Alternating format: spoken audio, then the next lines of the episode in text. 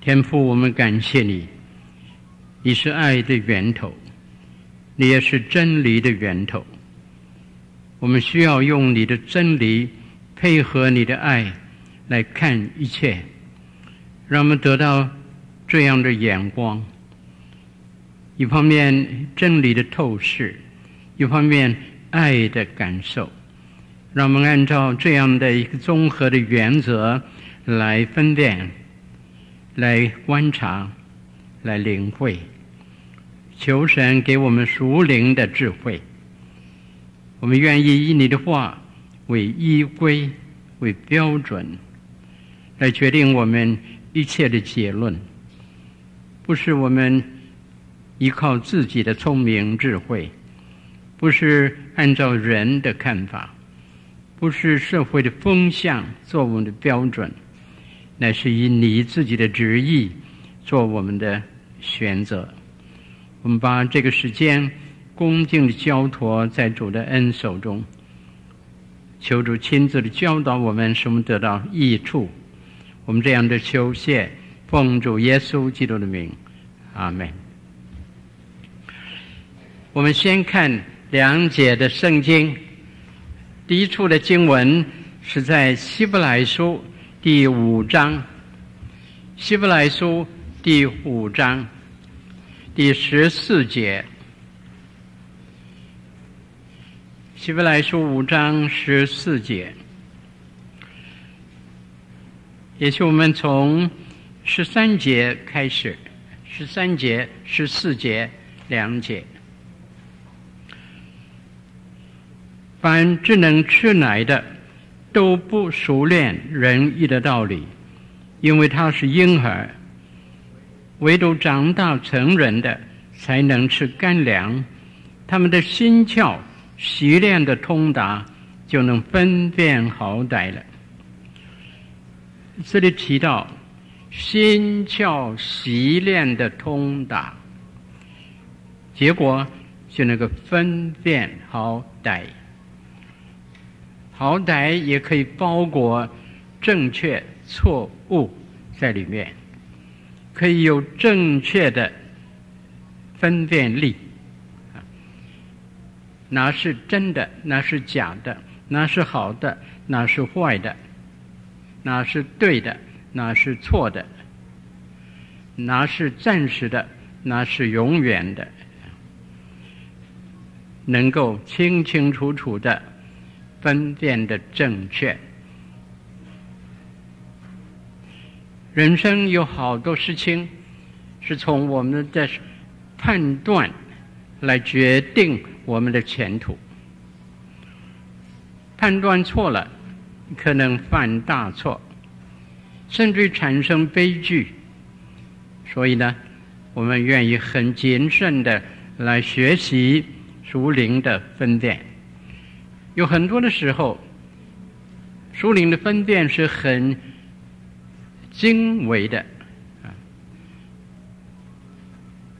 不容易很快就得到最后的结论。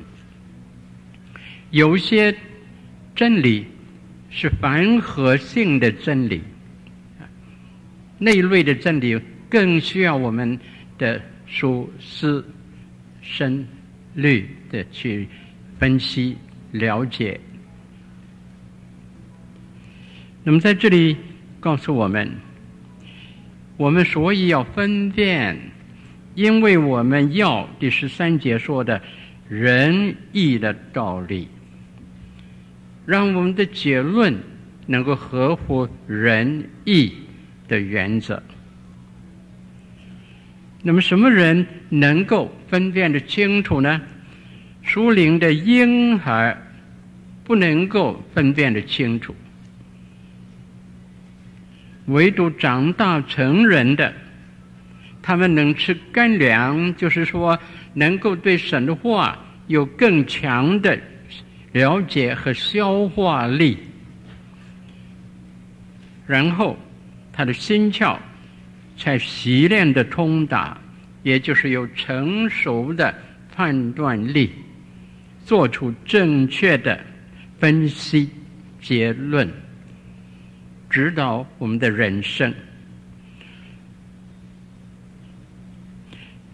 在这里提到吃奶和吃干粮，吃奶是那些很容易消化的道理，初步的道理；干粮是那些需要咬嚼，然后才吃下去，需要消化，需要一段时间才能够让吃下去的变成我们的。生命力，圣经里有些道理很容易了解，但是一些更深的真理呢，需要我们的心窍经过洗练，就是操练，也就是学习，必须经过一段学习的过程，体会的过程。需要一些人生的经历，才能够做出正确的结论。所以我们在这里得到一个很清楚的指示：说，我们一切的分析的标准、结论的凭据，都是在神的话上，根据神的话来做一切的。分析结论。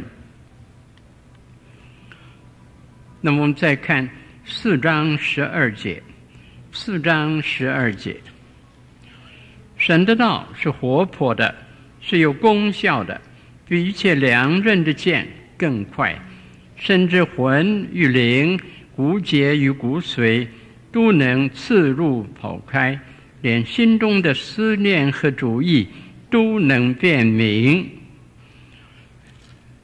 神的道是活泼的，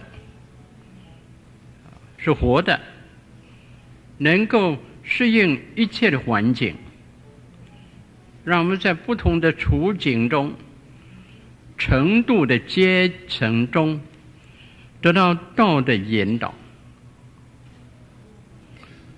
神的道比一切良刃剑更快，可以刺进我们。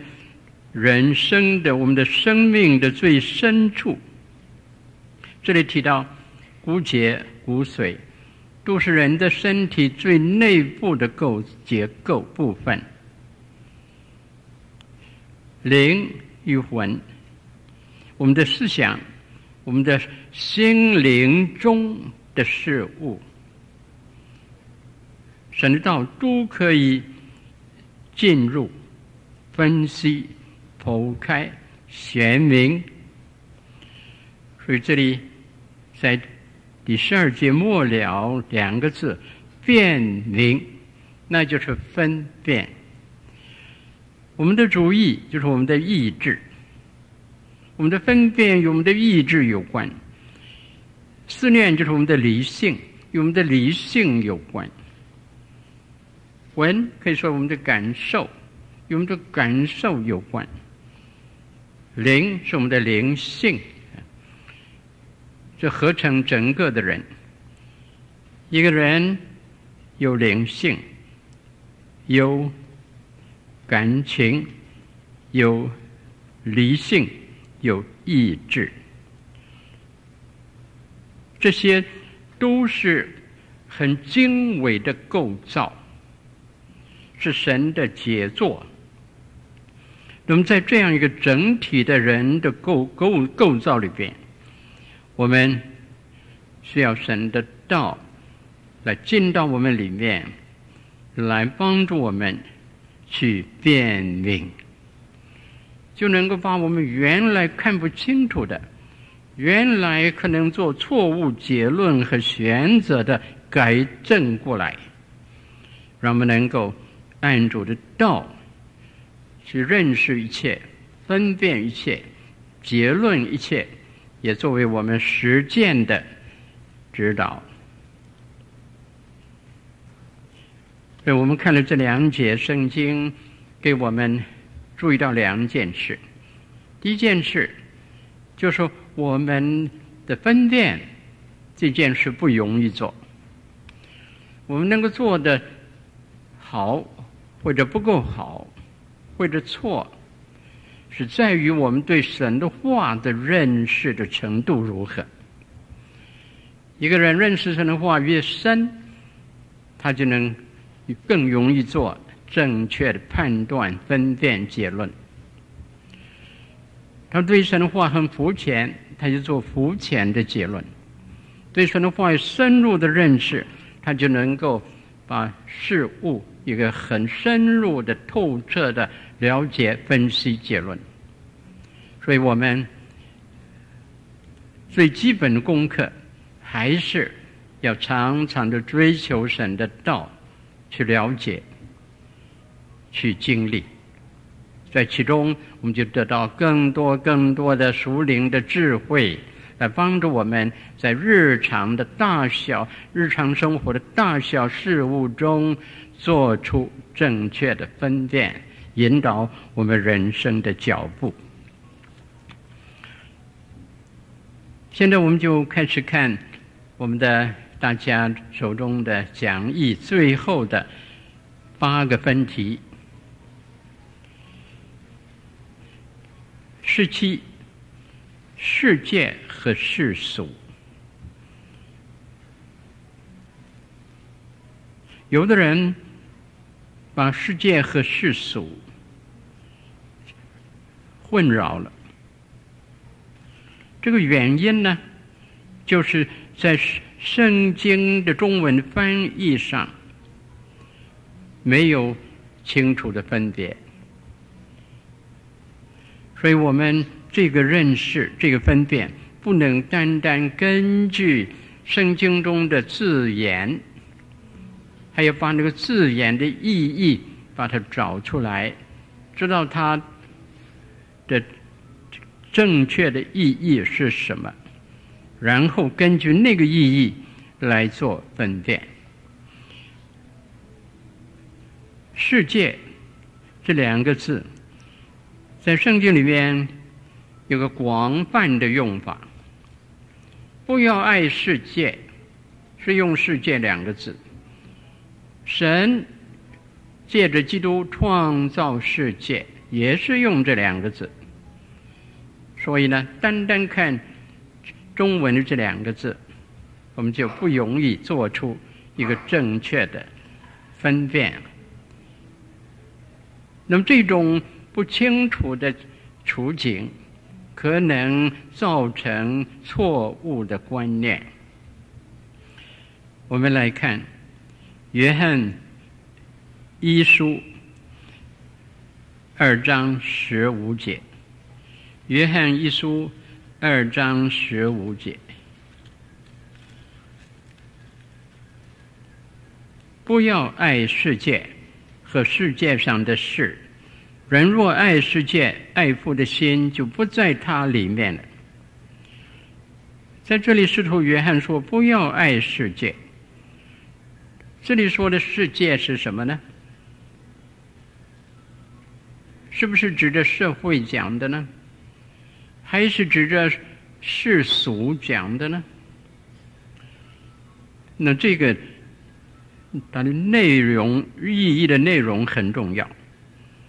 但是感谢主，在十六节就解释了，告诉我们第十五节所说的世界是什么意思。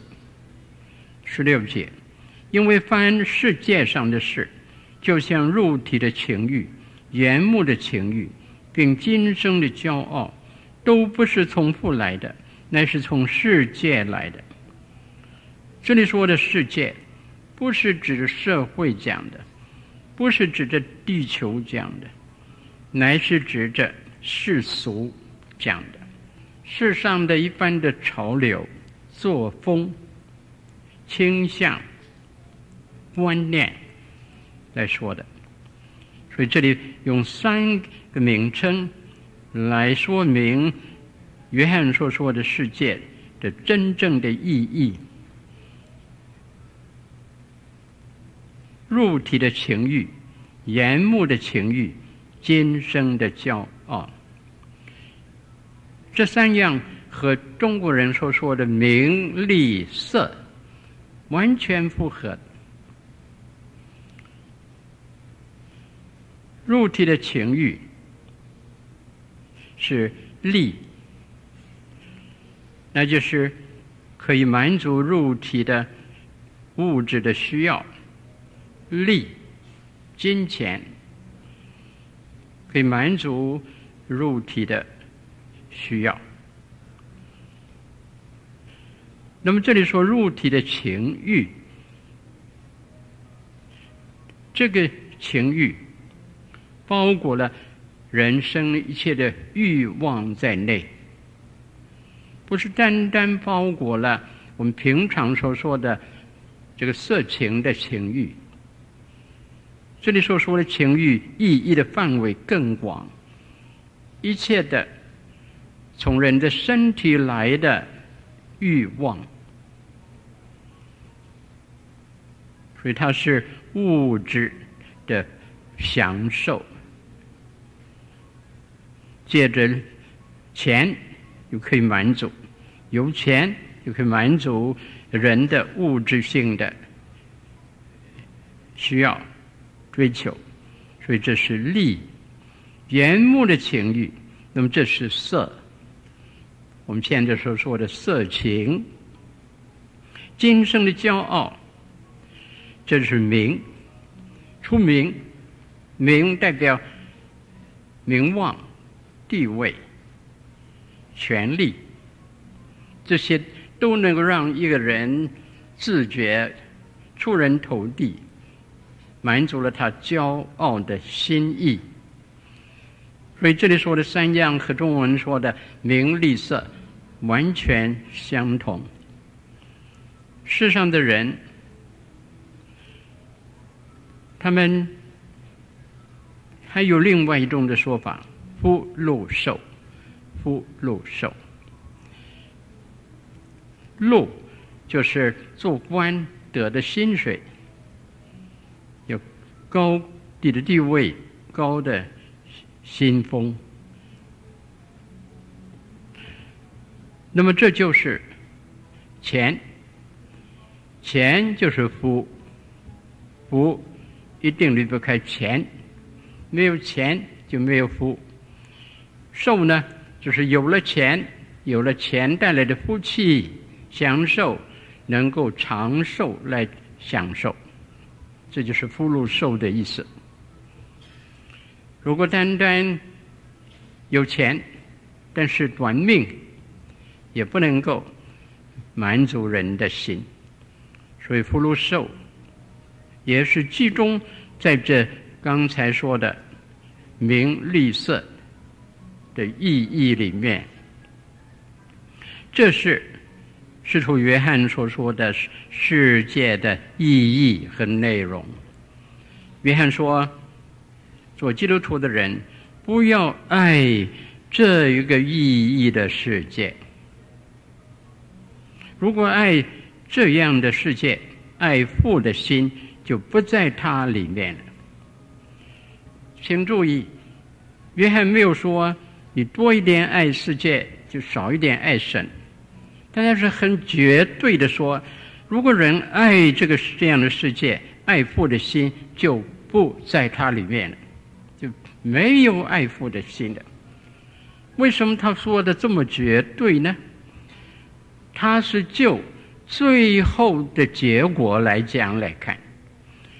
一个人越追求这样的世界，他爱父的心就越来越少，最后就消消失了。所以他是从最后的结果来讲，人若爱世界的爱父的心就不在他里面。那么这样的意义的世界。就等于我们所说的世俗。那么还有世界这个名词有其他的意义，在圣经里给我们看见的，请翻到约翰福音第十七章。约翰福音第十七章。在这章里头记载主耶稣离开门徒升天以前，最后为他们的祷告。有的人把这章叫做大祭司的代祷，是非常重要也非常有意义的一个代祷。在这个代祷里面，好多次提到世界。而“世界”这个名词呢，有四种的意义在里面，所以我们要分辨清楚。我们先看第十七章第五节。十七章第五节，不啊，现在求你使我同你享荣耀，就是未有世界一先，我同你所有的荣耀。这里说的世界就是宇宙，就是大自然，是神借着道创造的。就这个意义来讲，基督徒应该欣赏大自然，应该爱护大自然，其中就有环保在内，环境保护，这是。现代的很重要的课题，每一个国民、市民都应该了解的，而且参与的。我们再看第十四节，十四节，我已将你的道赐给他们，世界又恨他们，因为他们不属世界。正如我不属世界一样，这里提到世界恨基督徒，不喜欢他们，因为基督徒不属世界，所以世界的人把基督徒看作异类，和他们不同，格格不入，所以讨厌他们，恨恶他们。主耶稣说：“他自己也不属这个世界。那么，这个世界是什么意思呢？就是世俗了，世俗。这个世上的潮流啊，是和基督徒的人生背道而驰的。所以，基督徒不属于这样的世俗的潮流，好像基督。”不属于他一样。第十五节，我不求你叫他们离开世界。这里说的世界是社会了。主不求天父叫基督徒离开社会，只求你保守他们脱离那恶者，就是脱离罪恶。好，这里说的世界是社会，那么主说他不要基督徒离开社会，那就是说基督徒和社会应该有一个有意义的关系。基督徒可以在社会里面荣耀神、见证神，做世界的光。所以，就这个意义来讲，基督徒应该关心社会。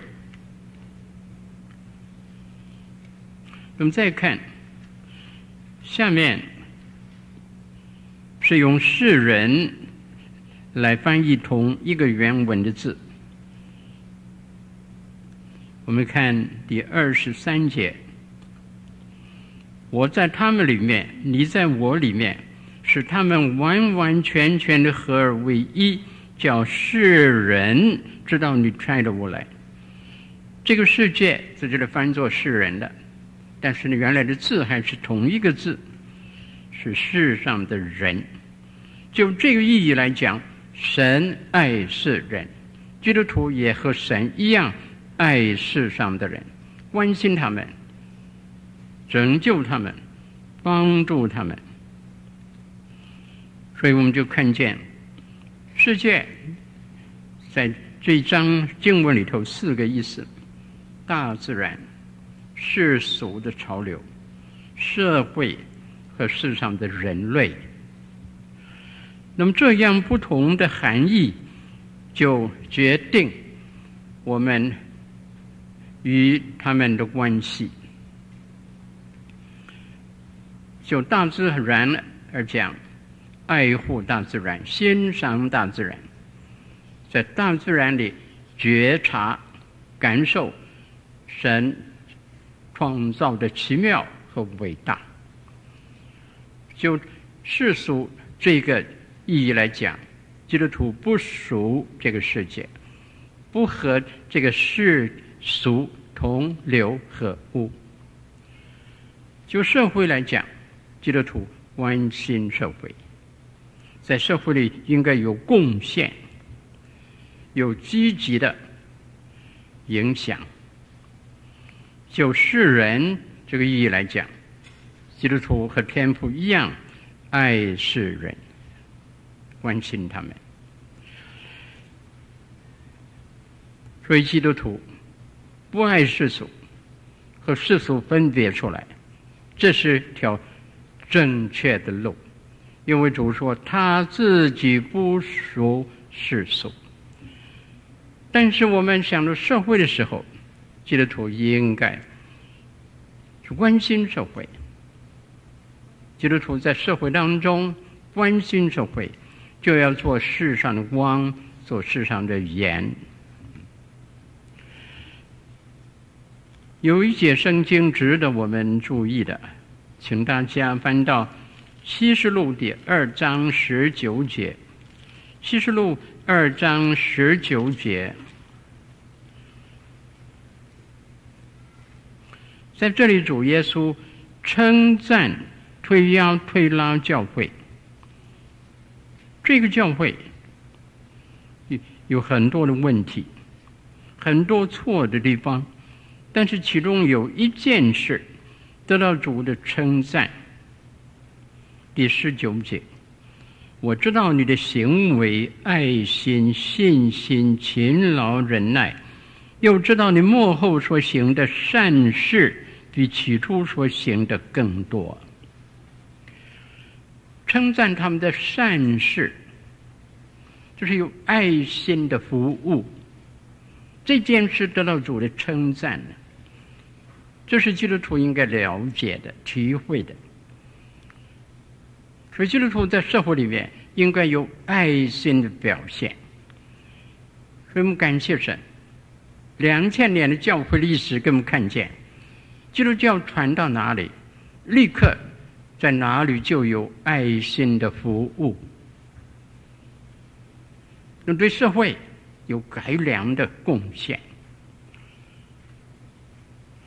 就好像福音传到中国，所以基督徒最早期来反对女子缠脚、缠小脚，这个要释放。在这个痛苦之下的女女界、女童，他们在这件事里面受了很大的折磨、痛苦。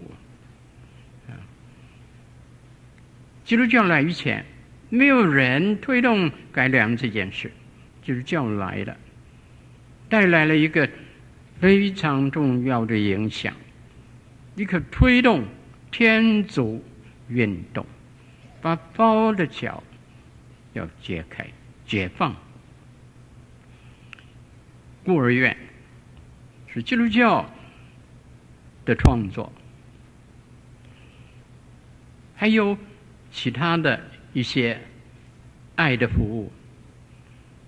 最值得一提的就是，当罗马帝国接受了基督教做国教的时候，立刻。政府决定做一件事，就是废除奴隶制度，废除奴隶制度。原来罗马帝国，甚至于可以说是靠奴隶来立国的，靠奴隶来立国。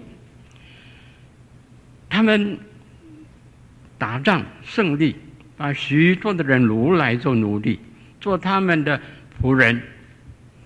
他们来享受，他们许许多多的这个生活里面的呃这个这个呃需要，都从奴隶得到解决。所以这件事是他们绝对不肯轻易放放弃的。但是，罗马帝国接受基督教以后，第一件事就废除奴隶的制度。这是基督教的第一个在社会上、在政治上的一个贡献。所以在这件事上，基督徒。也应该对社会的关系有一个主所教导的真理的基础。我们不是自己要说，基督徒要服务社会，乃是主欣赏社会里面的爱心的服务的工作。既然主欣赏，那我们就要照做。大家都知道。这个，呃，洛克菲勒啊，Rockefeller，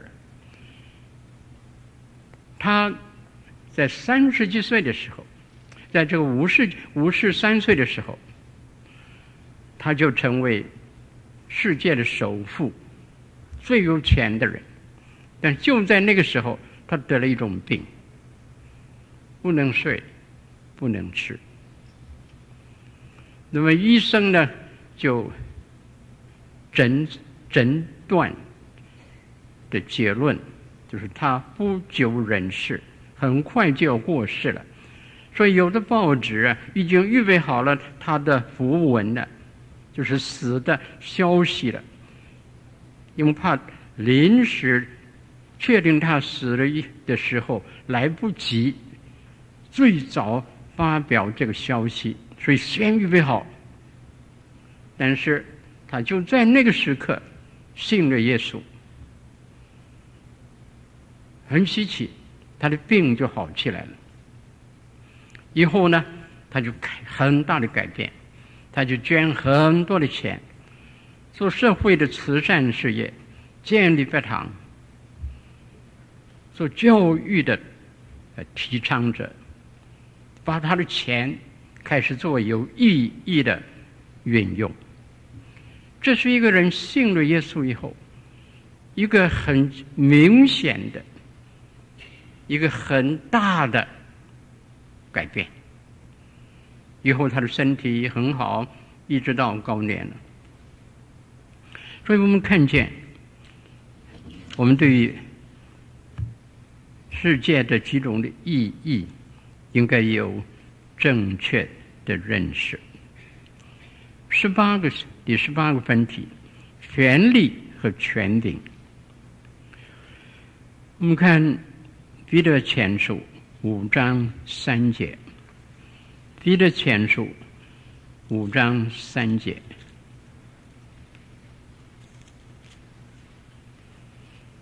也不是辖制所托付你们的，乃是做群羊的榜样。这是彼得勉励那些和他一起做长老、治理教会的一个劝勉。他劝勉做长老的、做教父领袖的人，不是用他们的地位所赋予他们的权力来辖制会有。他们是长老，有个很高的地位。他们有权权力，彼得提醒他们，不要用他们的地位而来的权力来辖制他们的羊群。下面跟着说，乃是做群羊的榜样。这个榜样带来真正的权柄，属灵的权柄。所以我们把。权柄分作两类，有地位而来的权柄，和有属灵的榜样而来的权柄。彼得说：“第一样权柄要不得，用不得。那是社会的结构里面所做的，在教会里头，不可以用地位而来的权柄来辖制人，来压制人，乃是用方样而来的属灵的权柄。”来带领人，所以权力是个最危险的东西。人类的历史里边，给我们看见，权力从地位来的权力一直被误用，造成了许多人的痛苦。这是国家、民族、社会的大害。掌权的人。为所欲为，想做什么就做什么，没有人敢干涉他们，没人敢抗拒他们。所以，西方在英文有一句话说：“Power always corrupts。”权力使人腐化。跟着说，绝对的权力。就产生绝对的腐化，权力越大，这个腐化越可怕。但是，在教会里面，我们否定地位而来的权柄，我们接受方样而来的权柄。这是使徒彼得对于他同作长老的同工们说的。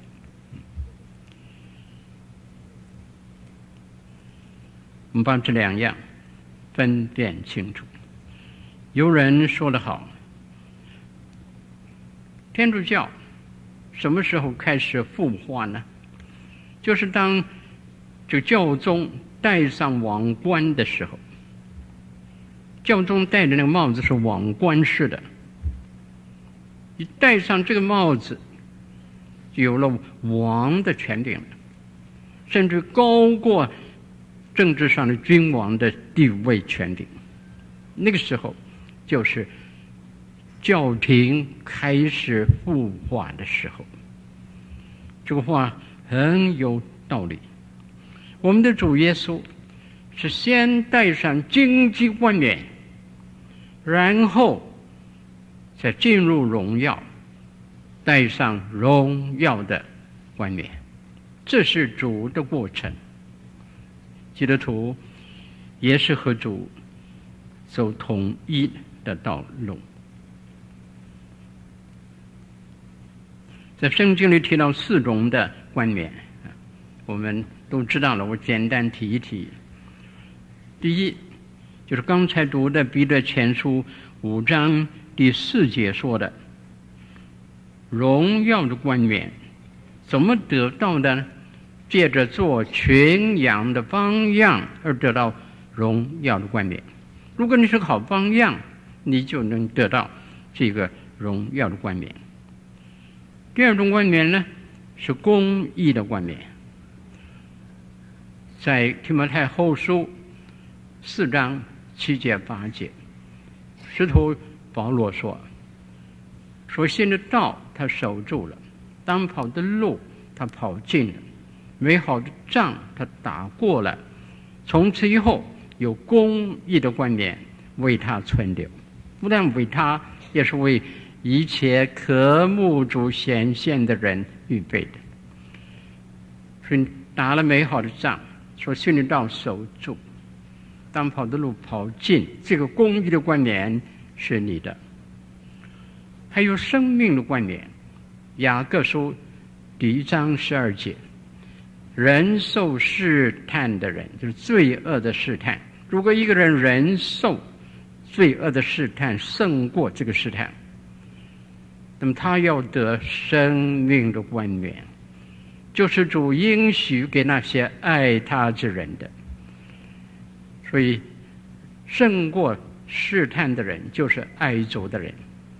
他们所以胜过试探，用他们爱主，爱成为他们得胜的力量。一个爱主的人不轻易犯罪，面对试探的时候，他有力量得胜。他要得生命的冠冕，生命的冠冕是两个时事，就是现在式和将来式。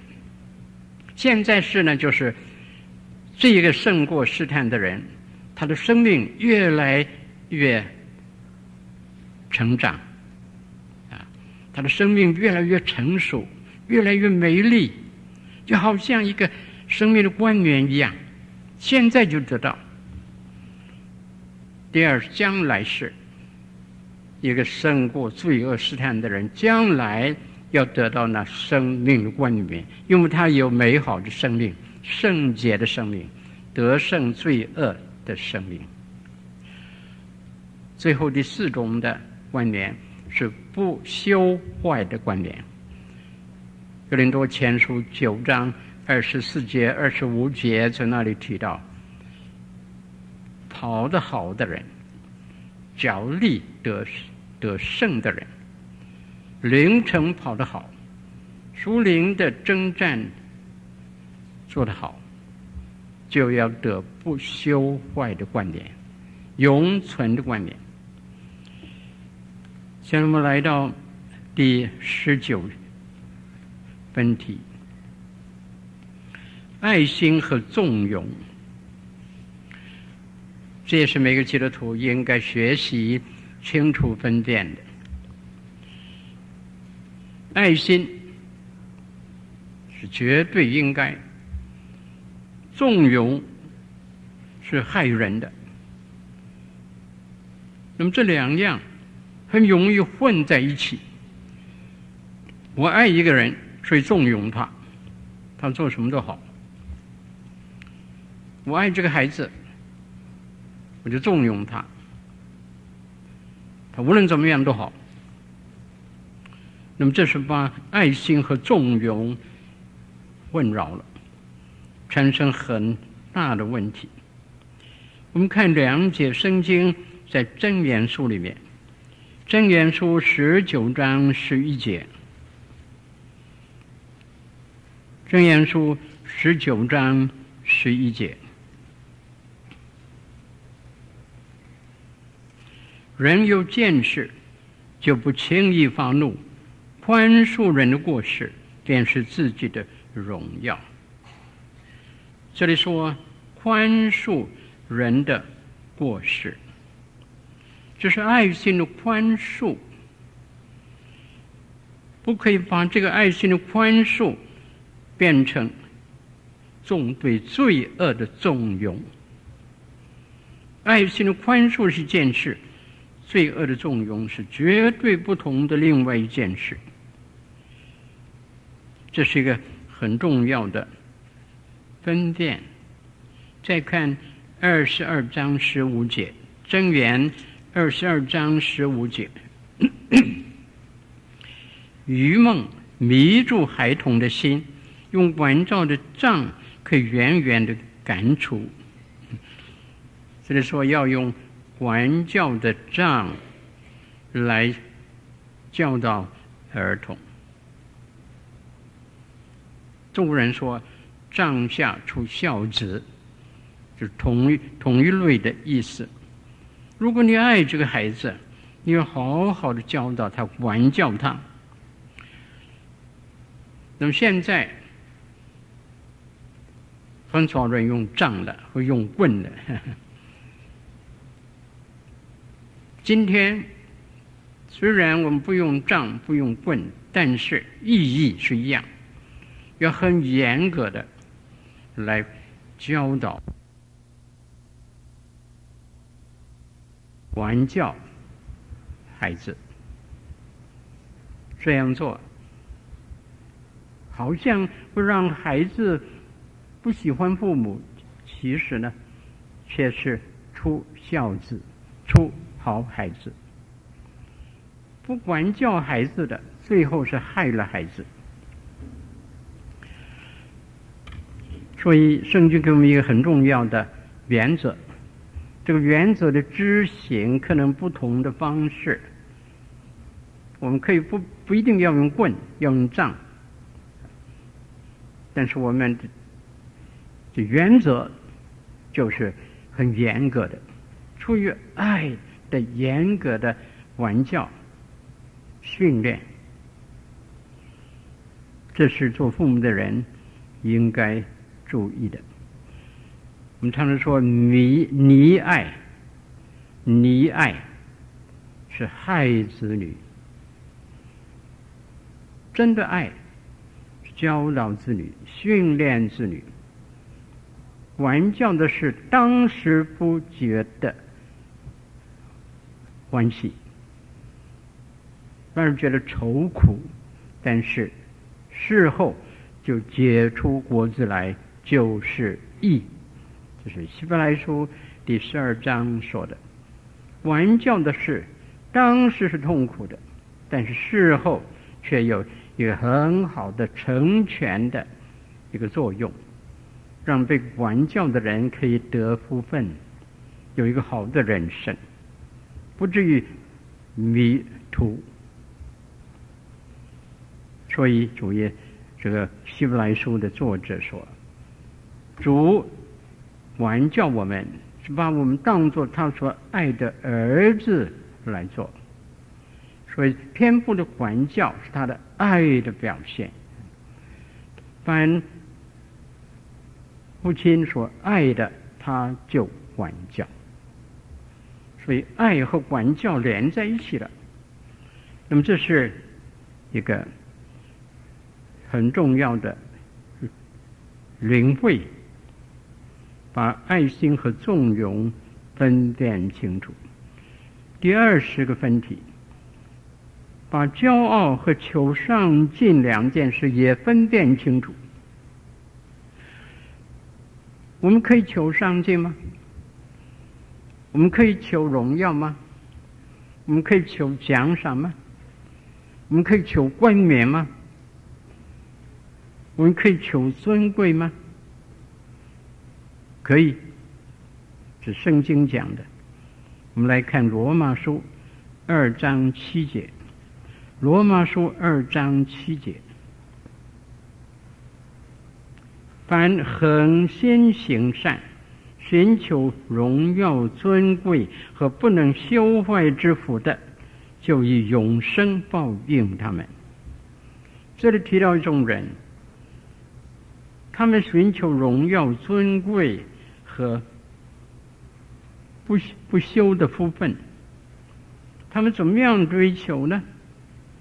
恒心行善来追求，这是个正确的求荣耀、求尊贵，这是神话。所以有一种求尊贵是正确的求，就是这样。神要我们得荣耀、得尊贵、灵受福分，这是父的心。父爱我们。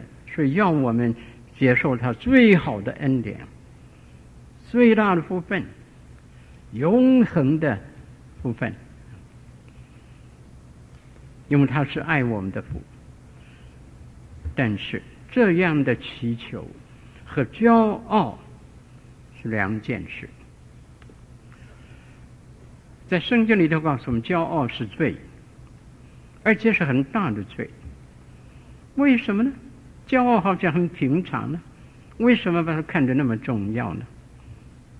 有两个原因。第一个原因，圣经里面把罪分作小罪、大罪，怎么分法？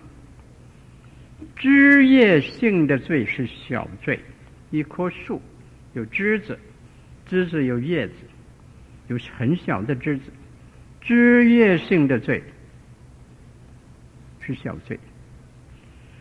那个基础性的罪是大罪，所谓基础性的罪是树根性的罪。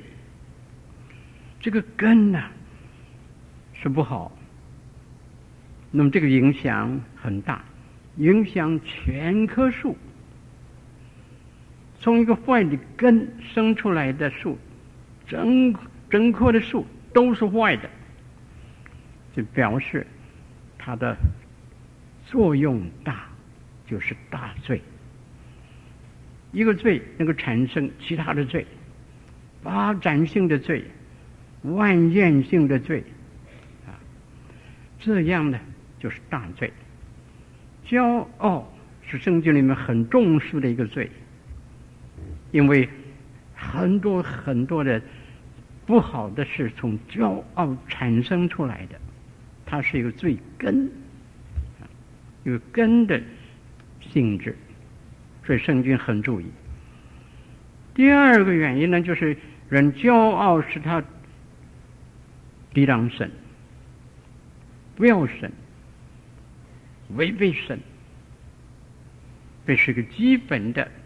敌对神的心态，因此非常的严重，而且骄傲使人自我中心，从自我中心就产生人间很多很多的问题、悲剧、罪恶，所以是大罪。所以我们根据圣经的眼光来看罪，有这样的一个认识，所以我们的。对罪的轻重大小，我们就有了一个不同的结论，是根据神的道而得到的结论。所以我们可以正确的求荣耀尊贵，那是神鼓励的，神喜悦的，神愿意赏赐的，成全的。但是骄傲是什么东西呢？就是一个人求上进的时候，轻视别人，是踩着人的头向上去，把别人当作梯子，把你踩下去，压下去，他好上去；叫你下去，他好方便上去。骄傲就否定别人，轻视别人。漠视别人的权利、地位、价值，与骄傲，这是罪，这是罪。所以圣经鼓励我们上进、求荣耀，但是不要我们骄傲。所以这个分辨也是有基本的作用在里面。我们发现啊，有的人呢，奉献自己侍奉主以前，做传道人前，有很多雄心大志，要做这个，要做那个，成就这个，成功那个。但是侍奉的以后呢，啊，不要骄傲了，不要骄傲了。那么结果呢，不求上进。原来雄心大志，奉献以后。很容易就满足了。那么这是怎么回事呢？就是把那一个骄傲看错了。他们想，我如果求大的成功、大的成就，那不是骄傲吗？那不是为自己着想吗？所以不要求了，什么都不求了，什么都满足了。就安心做一个传道人吧，平平凡凡，尽责就好了。结果呢，对神的国度不能有大的作用和贡献。问题出在哪里？就是误解了那个属灵的大志和俗世的大志混为一谈了。里头生弟兄讲一句话很宝贵啊，为己无所求，为神求一切，为神求一切，这个是属灵的大志。过去的雄心大志是为自己，每一个人为自己都是有很高的志向，但是奉献了，那么这个自己的前途就是传道人了。所以呢，什么雄心大志都没有了，就安心做传道好了。这是没有了解我们的雄心大志，原来是为自己，是个很强的动力。现在转移新的目标为神，那么更应该雄心大志，更大的雄心大志。为了神的荣耀，为了神的国度，更努力，更上进，更追求。这是一个很重要的分辨啊！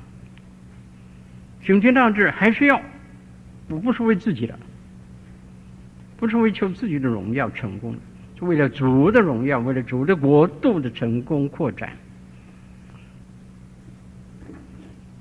所以有很多的主的仆人、使女，一直的在追求，做了，再做，做成了，再继续的要成，为了过度，不是为自己。这个分辨一清楚了，我们每一个人都可以有大志，可以求上进，但是这不是骄傲，这是神所悦纳。悦纳的。第二十一分题，适应和妥协这两样事也很容易混淆。我们来看一看一个圣经的例子，一个圣经的例子，请大家翻到《使徒行传》十五章。二十节、二十一节，《使徒行传》十五章，二十节、二十一节，这是在使徒大会第一届的使徒大会，在耶路撒冷举行的，结束之后。他们得到了一个结论，就做写出一封信来给所有各地的教会的领袖，把大会的决定告诉他们。什么决定呢？二十节，只要写信吩咐他们禁戒偶像的污秽和奸淫，并勒死的牲畜。和学，这里提到三件事。第一件事，不要拜偶像，拜偶像是个属灵的污秽，把神当得的荣耀给了木偶，这是亵渎神，冒犯神。第二，坚硬，这是道德方面的事。第三，不可以吃勒死的牲畜和血。那么这个第三样是什么意思呢？不可以吃勒死的牲畜，是因为勒死那个牲畜死了，它的血还在体内。所以你吃这个肉的时候，你就等于连血也吃了。所以意思就是不要吃血。那么这是旧约的律法。旧约为什么要规定不可以吃血？原因呢，就是因为血是用来献祭的，是预表赎罪，所以是个神圣的预表。所以呢，犹太人不可以吃血，是这样的一个意义，不是因为血有什么问题，乃是因为它的一个预表的意义。那么等到耶稣基督已经流血赎罪了，这个预表完成了，那么应该可以吃血了。那个原来不吃血的原因已经过去了，消失了，应该可以吃血了。而且保罗他亲口说过，世上你买的东西什么都可以吃，不要问，可以吃不可以吃。我们看这个格林多前书第十章二十五节，十章二十五节，格林多前书，保罗说：“凡世上所卖的。”你们只管吃，不要为良心的缘故问什么。卖过无相的，你可以吃，因为这是世上买的，不是在拜偶像的处境里面拿来吃的。这是保罗的话。但是保罗跟着说，如果有人是在那个。拜偶像的场合里面吃拜偶像的物，不可以了，不可以了。你看同件事，有有的处境可以吃，有的处境不可以吃，是在于那个场合的意义，不是那个东西的本身。意思就是说，你在世上买到血，你可以吃血。那么既然有这样的一个因素在里头，为什么你要相信跟外邦人不可以吃勒死的牲畜的肉和血？那么为什么呢？下面一个原因，他解释是二十一节，二十一节，因为从古以来，摩西的律法书在各城有人传讲。每逢安息日，在会堂里诵读，就是说这件事，所有的犹太人都知道了，是摩西的律法的吩咐。如果你向犹太人传福音，你却吃血、吃勒死的牲畜，那么犹太人不和你来往，你这条向他们传福音的路就断绝了。所以这是那个真正的原因，不要因为这件事来拦阻犹太人信耶稣。所以这里说，因为来解释上面的这个禁令，我们为什么不吃血？不是因为血本身不可以吃，完全是因为它是预表基督的赎罪的宝血，所以不可以。犹太人神吩咐他们不可以吃，赎罪完成了，旧约的时期过去了，预表时代过去了，现在在实体时代，那么这个禁令已经失去意义。基督徒是自由的，在这件在在这个旧约的律法上是自由的了，不然的话。我们还不可以吃猪肉，用旧约吩咐不可以吃猪肉，吃猪肉不圣洁。所以这里面我们看见有一个作用影响的因素在里头。所以在这里，师徒们给这个命令，就是在福音以外，还要有这些有遵守的事。偶像当然是属灵的，不可做；奸淫是罪恶，不可做。第三种是中性的，中性的，它本身是无善恶之分的。因为处境的关系，传不音的这个拦阻的问题，所以不要吃。这是一个适应。适应，妥协不同，妥协是明知不对，但是为了对自己好，所以去做，这叫妥协。妥协要不得，适应是用属灵的智慧面对处境，为了福音来开道路。所以保罗他说，他像什么人做什么人，像软弱的人他做软弱的人呐、有的人读到这里一定不赞成的，是软弱的人。软弱的人是指什么人？就是指的犹太人，他们习惯了律法了，他们信了主以后还很难完全放下律法。好像我昨天说的，要犹太人的基督徒吃肉很难，好像一个信了耶稣的回教徒要他吃猪肉一样。我认识几个信了主的回教徒，还是不吃猪肉，他说我吃不下去，我吃不下去，恶心。感觉到是，是一辈子没有做过嘛？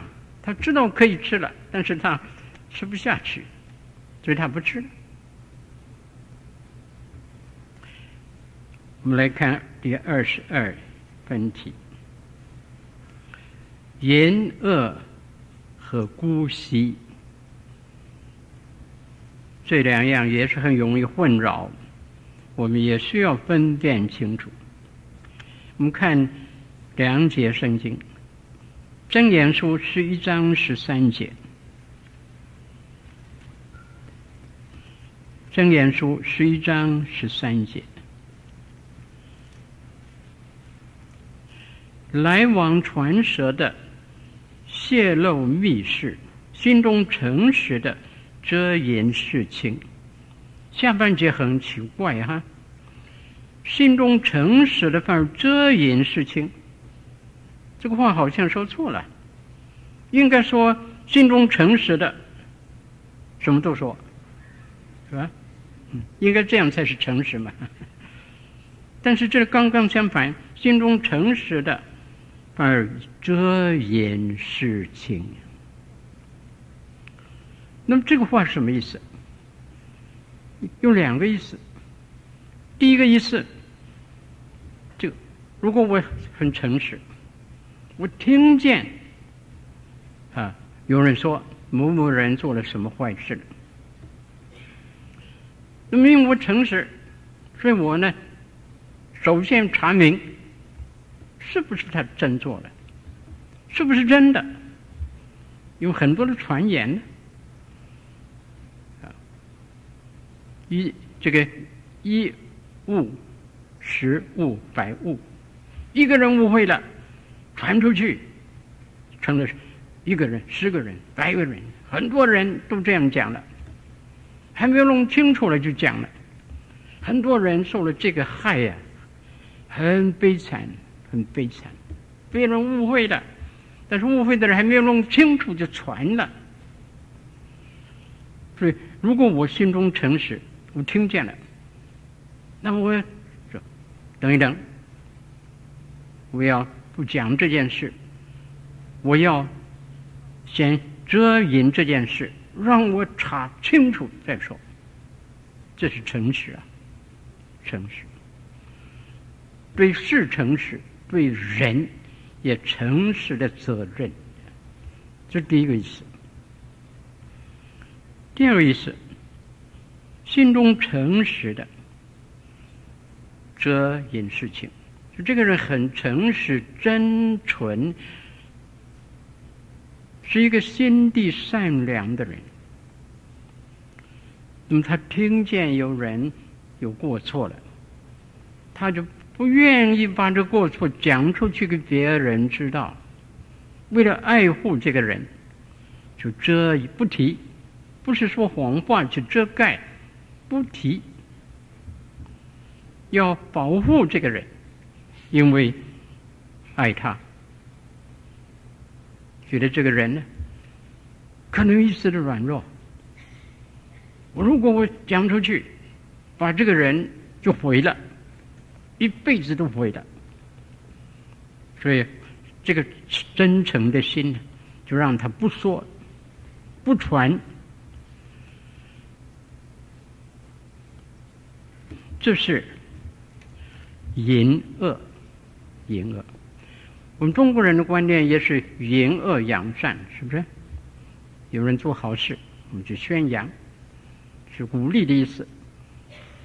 这个人做善事，称扬、称赞，鼓励别人也去行善。淫恶，人的不好的事，隐藏，不提，不去广播。那么这是中国人认为好的，淫恶扬善。但是淫恶会不会产生姑息养奸的结果呢？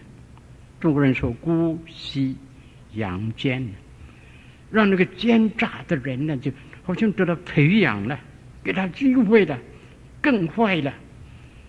有奸恶的心，这样的人，看见没有人告发，没有人反对，没有人责备，没有人抵挡，他就更放肆了，就把他的奸气更扬成了，更大的发作了。所以姑息罪恶是一个大问题。这些罪恶的成长，是因为人不提、不讲、不责备、不揭露，所以一直都坚下去。嗯，这个很可怕啊，很可怕。在香港有一个警察团契，基督徒警察团契，叫做一诺团体。他们取这个名字呢，是因为一诺与神同行，他们也要在警察界与神同行，都是警察自己组织的团契。原来一个，现在已经六个了，越来越多的警察来参加了。警察训练组参加，他们在一起的聚会，目标之一就是。借着祷告、劝勉、读经，来彼此的规劝，不贪污，不做一个贪污的警察。因为这个很难得。你看这样的一个团契，会吸引警察来参加吗？事实上是吸引了。一个团契现在变成六个，他们还请了个总干事来。带领他们，一个一位牧师来带领他们，在团契的聚会当中，除了自己勉励之外，读经祷告之外，传福音。所以他们知道贪污是警察界大问题，所以在这件事上，他们要做基督徒的表现，很宝贵，很难得。那社会里面有很多的坏事。不揭露，就是阳间了，让这个坏事越来越多，越来越放肆，有恃无恐，放心去做了，没有人揭发，没有人告状，啊，那么你这样的淫恶，那不是害了人吗？所以呢，这个淫恶需要分辨。淫恶和姑息是两件事。淫恶，基督徒来做的时候，应该有一个方法。什么方法呢？如果在教会里头，你听见有人做了错事，或者犯了罪，或者跌倒，别人不知道，你听说了。或者你已经知道是事实了，你怎么办？你怎么办？现实的问题，教会的问题，圣经公约很好的原则，主自己讲，说你去找他，找这个人自己，向他自己讲，来责备他，来规劝他，要他悔改。不要一下就张扬出去，啊！我知道了，他做什么什么什么，到处讲了，好像新闻一样讲了。有的人真是这样快嘴的啊！但是主的教导，先隐藏，就直接同他讲，不要背后讲，当面讲，出于爱心的讲，爱他，爱教会。爱基督的名，去同他坦白的讲。很多时候啊，圣灵借着这样的规劝、提醒，甚至责备，叫别人悔改了、醒悟了、回头了啊！这个弟兄、这个姊妹关心我，我错了，我错了。如果还没有同他讲，就同别人讲，这个人很难悔改了。他生气了，他的这个这个这个肉体的作用出来了。你讲我，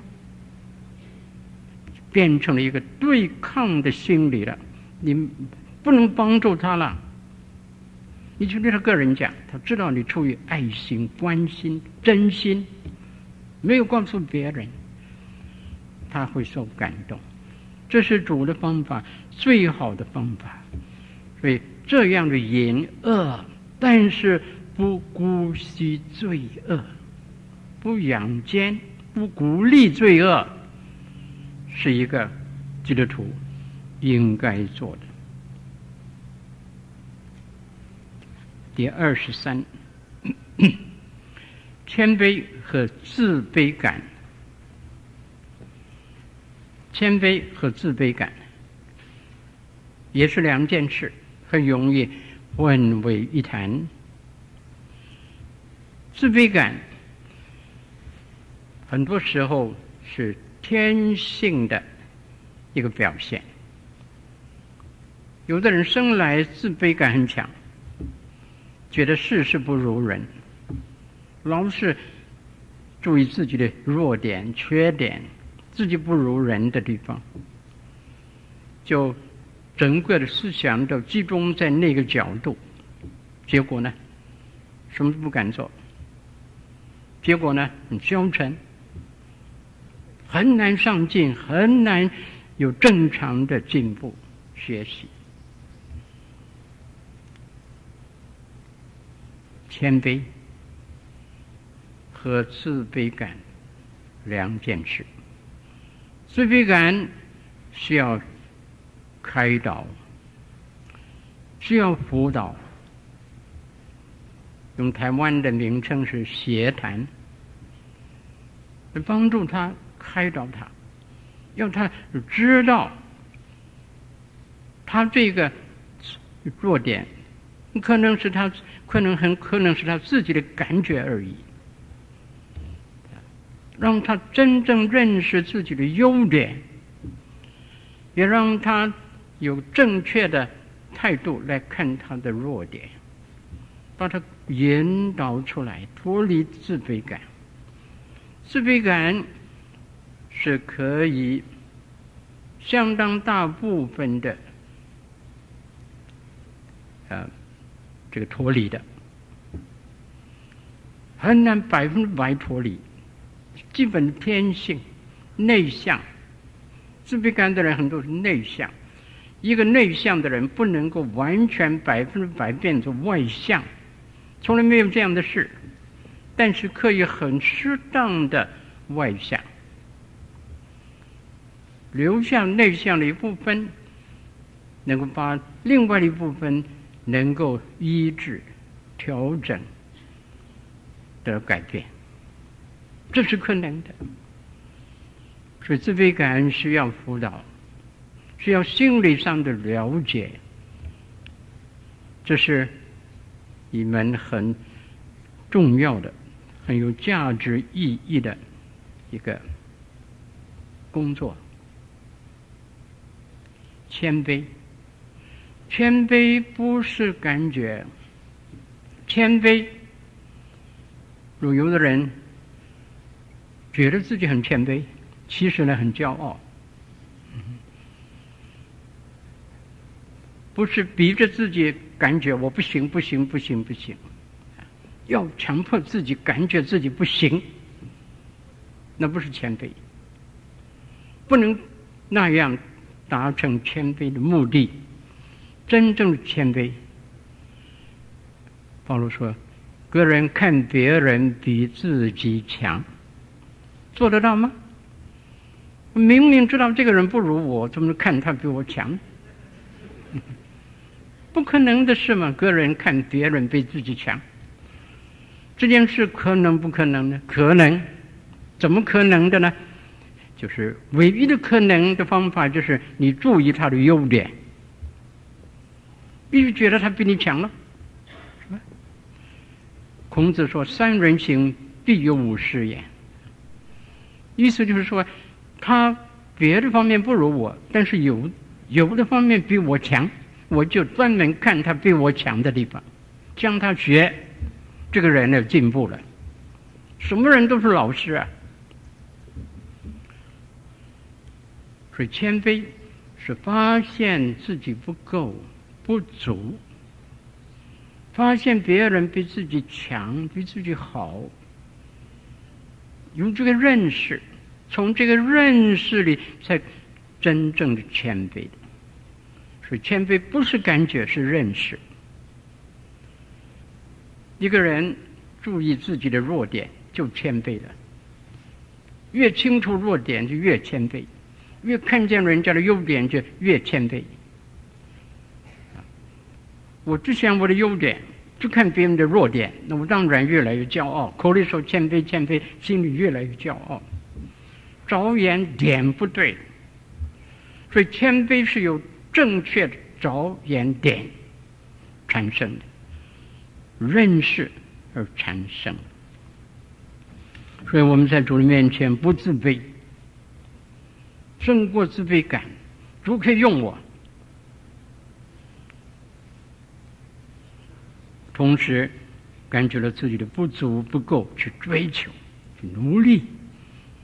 所以谦受益，谦卑的人有大的容量，他就得到益处了。